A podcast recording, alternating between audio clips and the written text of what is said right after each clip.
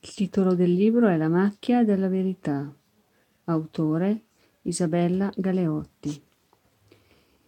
Vi leggerò un, un frammento del racconto Il muratore ingegnere.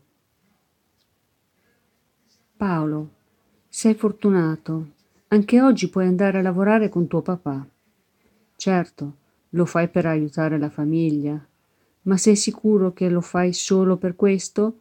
Oppure perché la laurea in ingegneria ti impressiona ancora oggi? Dopo due anni di ricerca affannosa per un impiego, non hai trovato quello che ti piace. È possibile dire, Babbo, non capisco perché non trovo quello che voglio, gettando al vento molte occasioni. Hai paura di uscire dalla tua comfort zone. Suona una sveglia. Sono le 4.30. Ti lavi in silenzio. Non vuoi disturbare la mamma e la sorellina. Emanuele soffre di insonnia. Ha una malattia rara.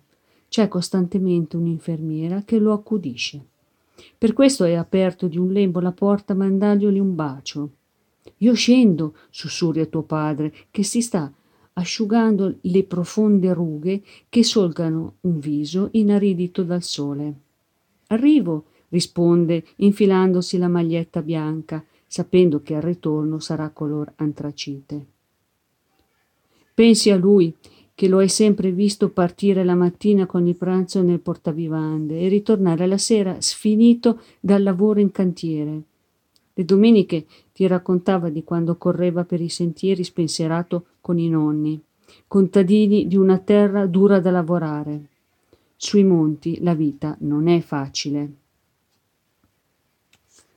Tratto da La macchia della verità, 18 racconti in cerca di lettori, storie tra ieri, oggi e domani.